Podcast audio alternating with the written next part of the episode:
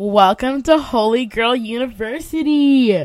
It's your girl, Amina Fuller. And today I'm going to teach you how to finally break out of that cycle of sin and iniquity and just those things that make you feel guilty, but you just can't seem to give them up. Okay, so first of all, I'm going to paint a little picture for y'all. So let's just imagine that you have your dream man, okay? And guys, imagine your dream girl. And let's imagine this man is like perfect for you, okay? Like your dream man. Like beautiful inside out, so wholesome. Like literally it like just perfect, okay? And you're married to him. You got a rock on your finger. And literally like you love each other so much. He's just so amazing. Okay. And let's just say that you have a coworker named Arnold. And Arnold is like, hey, like implying that you should cheat on your perfect man with him. And you're like, boy, like, no. And like, no. So obviously you turn your back on it. Cause like before you were with your perfect man, like you were for the streets, but now that like, you know, like you're married now and you love this man and you're in a healthy good relationship, you're like, I don't do that anymore. Like, sorry. Anyway, not only that, but you literally know that that sin, that that cheating would break your man's heart. Like that would hurt him. That would pain him. So you turn your back on it and you turn the offer down and you say no. Now, it's literally the same thing with God. Any good relationship requires a couple of basic things commitment, loyalty, consistency, time. You need to be committed to God. You need to consistently spend time doing things that you know make Him happy, like being in His Word and worshiping Him you need to get to you need to get to know him better because to know God is to love God and to love God is to know God.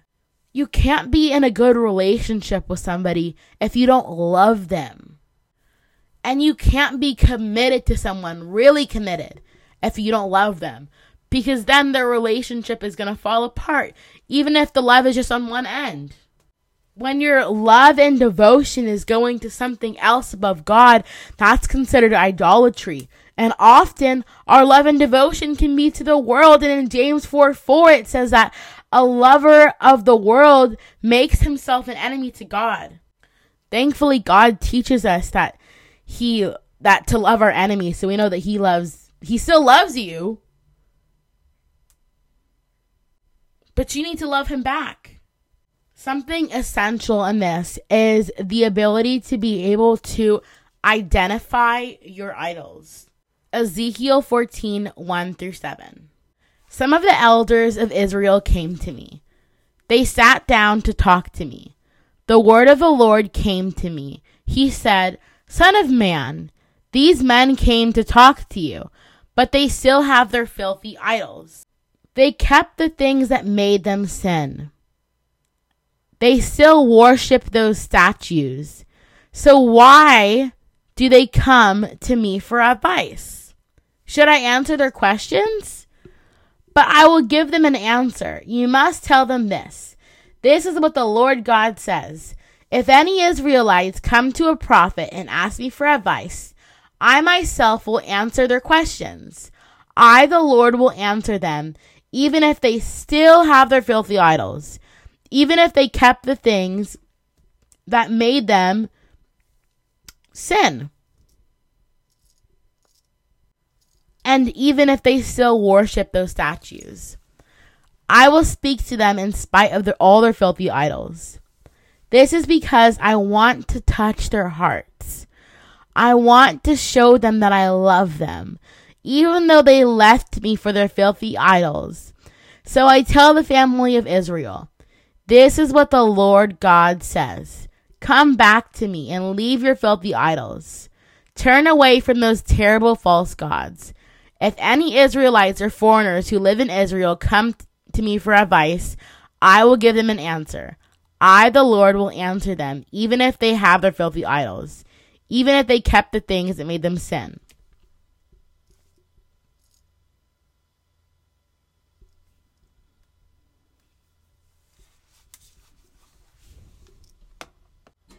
A question that you need to begin to ask yourself is what statues do you worship?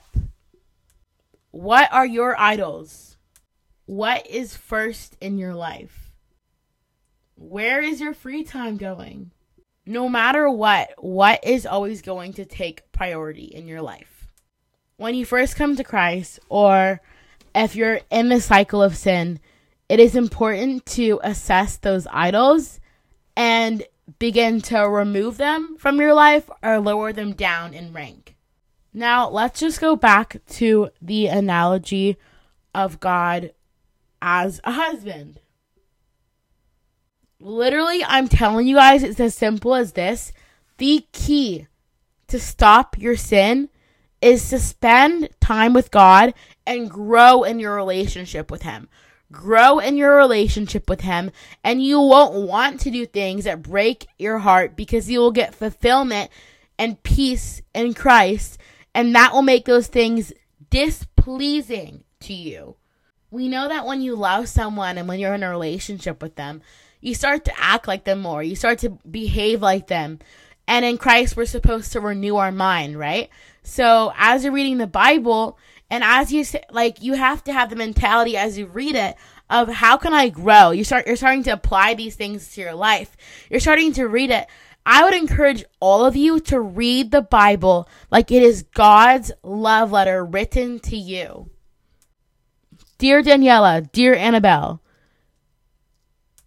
I'm working all things together for your good because you love me and I've called you according to my purpose. Dear Jackson, no weapon formed against you shall prosper.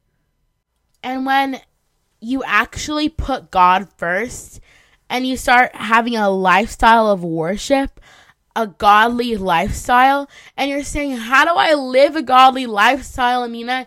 You're just saying this, but you're not giving me the steps. Let me tell you this one, two, three. One, commit at least 30 minutes to reading the Bible a day. I know that seems hard, but we scroll on social media for like two hours. Two, spend at least 10 minutes in worship a day. If you don't know a single worship song, that's okay. Just look up worship music and just sing along to it. Look up the lyrics. Pull it up and just worship along. If you feel heavy, the, Bi- the Bible says that God gives you the garment of praise for the spirit of heaviness. It's his exchange. He'll take that that that cloak of heaviness off of you because it can often feel like that, like it rests on your shoulders, and he'll give you the garment of praise instead. If you're saying, Amina, I've tried all this, but I just can't stop. Listen, James four eight, come near to God, and He will come near to you. Wash your hands, you sinners, and purify your hearts, you double minded. And when you're being tested like that, never be like, oh, the Lord is tempting me, the Lord is testing me. That's not God. That's your own sin. That's the devil who has a legal right to do that because of the sin and iniquity that you're living in.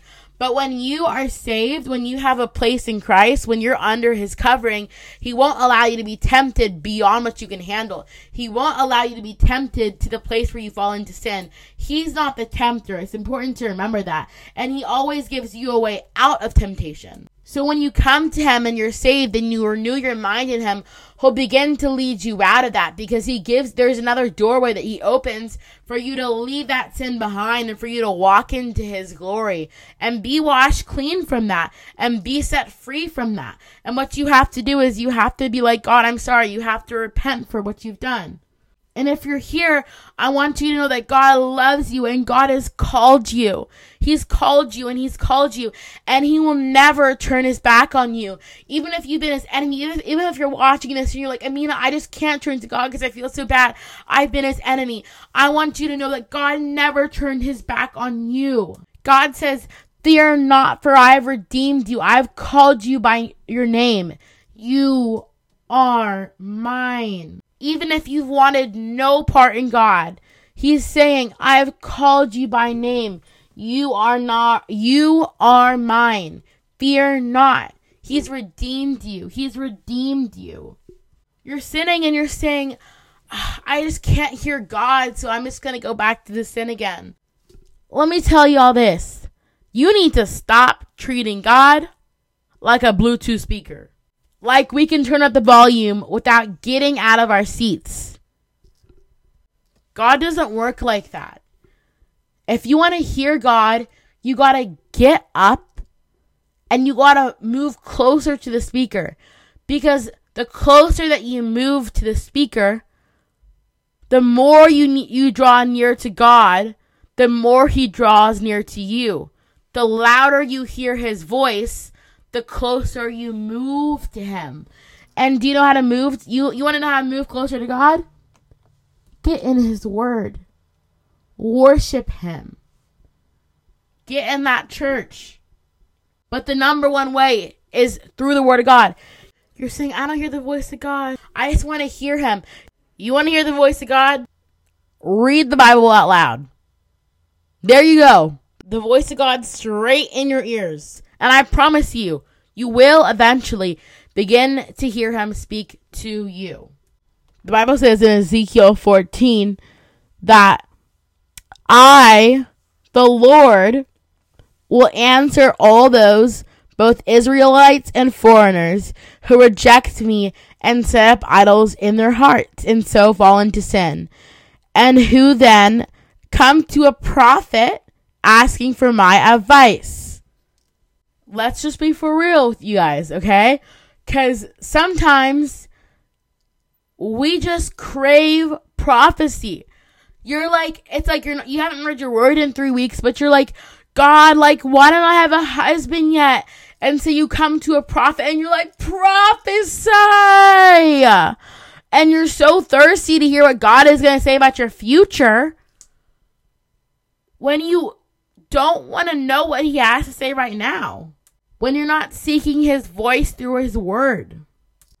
And prophets can easily turn to idols that way when you're seeking them instead of the word which provides every which provides instruction for every single petition that you are going to and that you need to make to God. Let me tell you this. Resisting sin is this easy. Resist the devil and he will flee. That's what the Bible says. And you cannot go back and repeat your old sin. The Bible says in Proverbs 26 11, just as a dog returns to his vomit, so a fool repeats his folly. Do not return to your vomit.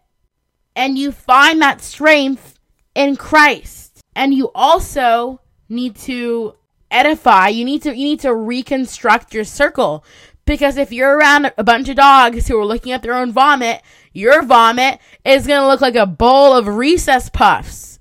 It's going to look good. The Bible says that he who walks with the wise becomes wise, and he who walks with a fool becomes a fool. You need to walk around wise people. Anyway, let's go to Romans 6 1 through 3, and this is the MSG version. It says, So what do we do? Keep on sinning so God can keep on forgiving? Mm, I know so many Christians. I hope, I should hope not. This is so good. If we've left the country where sin is sovereign, how can we still live in our old house there? Oh! Or didn't you realize we packed up and left there for good? I'm just going to skip a little bit. It's talking about baptism. Um, we entered into the new country of grace, a new life in a new land. That's what baptism into the life of Jesus means. And it's also very important for us to get baptized. But you don't have to get baptized in order to stop sinning. You don't need to come to Jesus already sanctified and all good. No.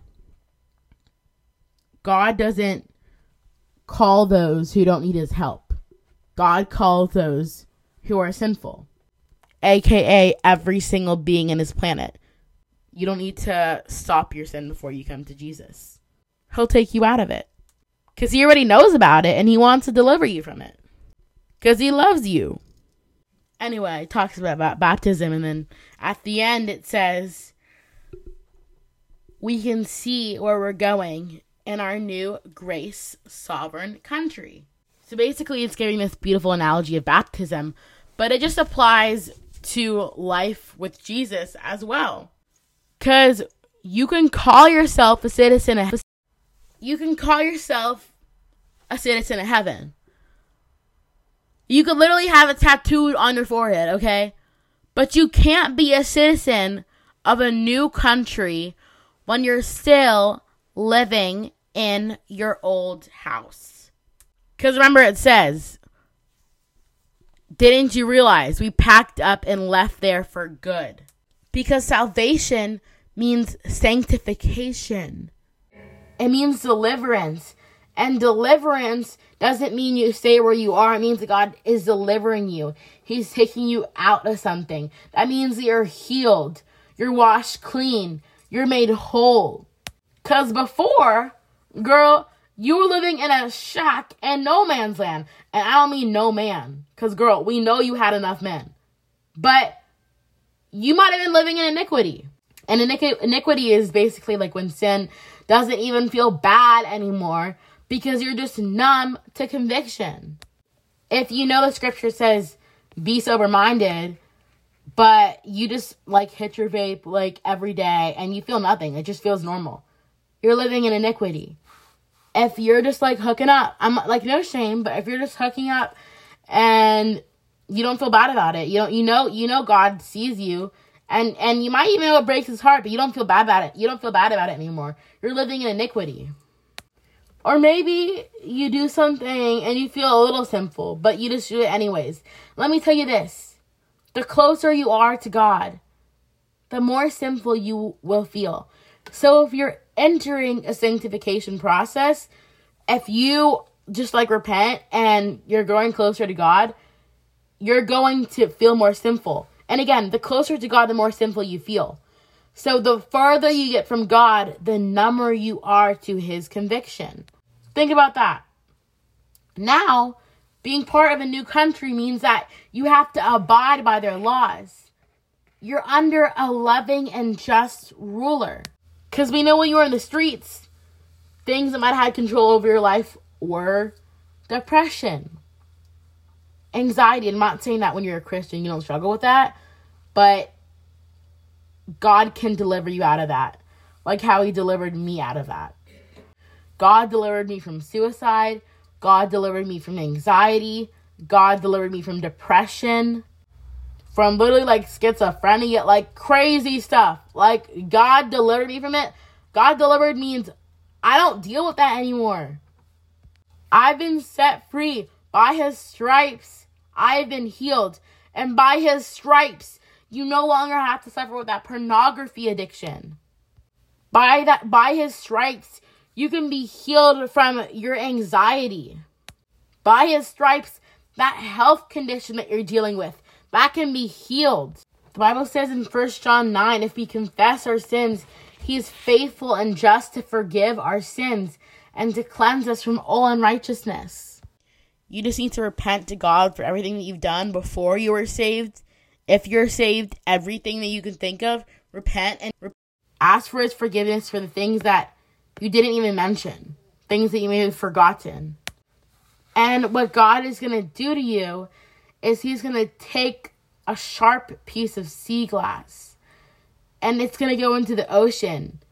And he and when it comes out, it's going to be a beautiful new creation. And we know that in order to be made a new creation, I'm not saying that life with Jesus is going to be easy. I'm not saying that as a piece of sea glass, you're not going to go through those waves and it's not gonna it, it, it's and it's not gonna be rough and you're not gonna go through warfare and it's not gonna and it's and I'm not saying it's gonna be easy. But when you come out, you're gonna be smooth, you're gonna be beautiful, you're gonna be value, you're gonna be valuable, you're gonna be precious like a ruby, the Bible says. Some people are gonna say, Well, what's the whole point of coming to God if I'm going to suffer? Are you not suffering in the world? Because the difference between suffering wherever you are right now without God and suffering with God is that when you suffer with God and for God, you know that you have the victory in the end of it. You know, you know that there is someone who is with you, that is guiding you through, that is helping you through it, and you have peace in whatever you're going through. You have a peace. And you know that there is somebody out there, there is something with you, actually, that there is someone with you who is working all things together for your good. Because when you're in the world, you constantly have to make up for the lack of having God do that for you. You constantly have to make up for the lack of having God's promises. You have to try to instruct yourself and find your own meaning of life when in the word it clearly instructs us what the, what the meaning of life is. When we suffer for God, we have the word of God that guides us through it.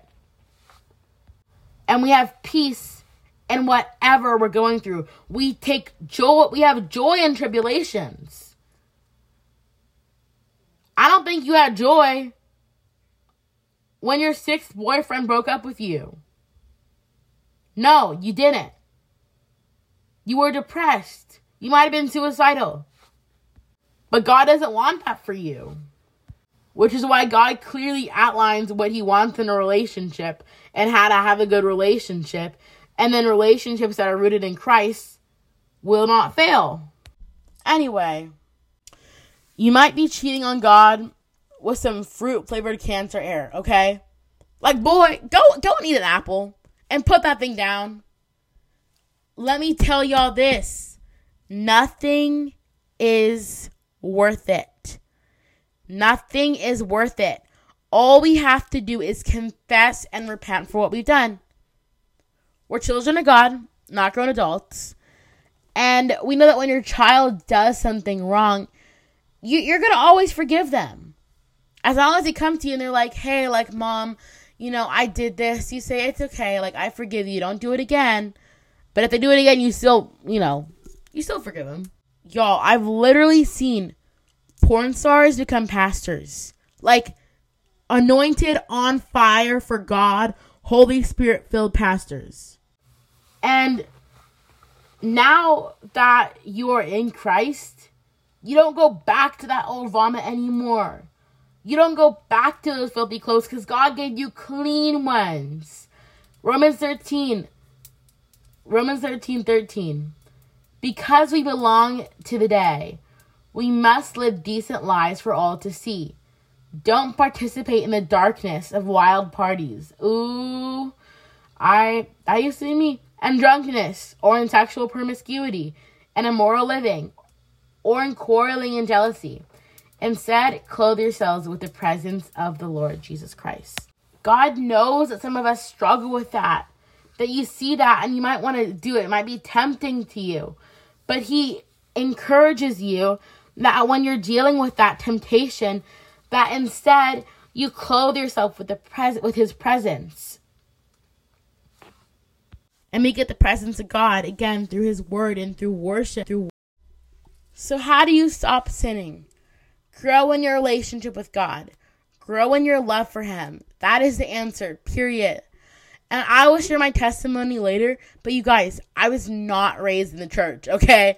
Like like I know what it I know what it's like to live in like like literally like be for the streets.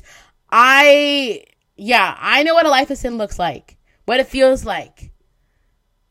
But God began to unteach these things as I believed in him. As I spent my time with him, he began to unteach these ways. He began to culture me. I believed I couldn't trust God with my future. And I feel like a lot of you believe that too, which is might be um like a, a root of your sin.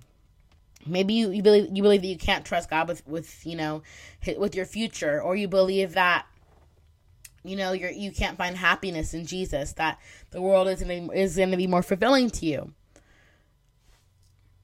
Maybe you were like how I was, where I just saw God as a source, not a friend, or a father, or a shepherd. And you have to get to know him. You have to get to know his character. I remember I was going through the season where God was revealing to me that I wasn't trusting Him enough. And He told me, get to know my character. And we're going to have an episode on that later on. But start studying now. Worship Him. If you're feeling convicted from today, that's good. If you know you've been far, draw near to God and He will draw near to you, my friends. A lot of you, all of you who identify with this currently, if you're like, man, you know, you're describing me and, you know, I'm living in my old house and I just want you to know that God has not turned his back on you and that God will never fail. God will never stop pursuing you and loving you. But you owe him the same. Because when you commit yourself wholeheartedly to God, you will succeed. The Bible says in Proverbs 16:3, before you do anything, I have this on my wall. Before you do anything, put your trust totally in God and not in yourself. Then every plan you make will succeed. Make a plan, write it down. I will stop watching this. I will stop smoking this. I will say no to this. I will get out of bed with this person. Then trust in God. Do your part. Trust in God and know that He will make your plan succeed, my friend. God bless.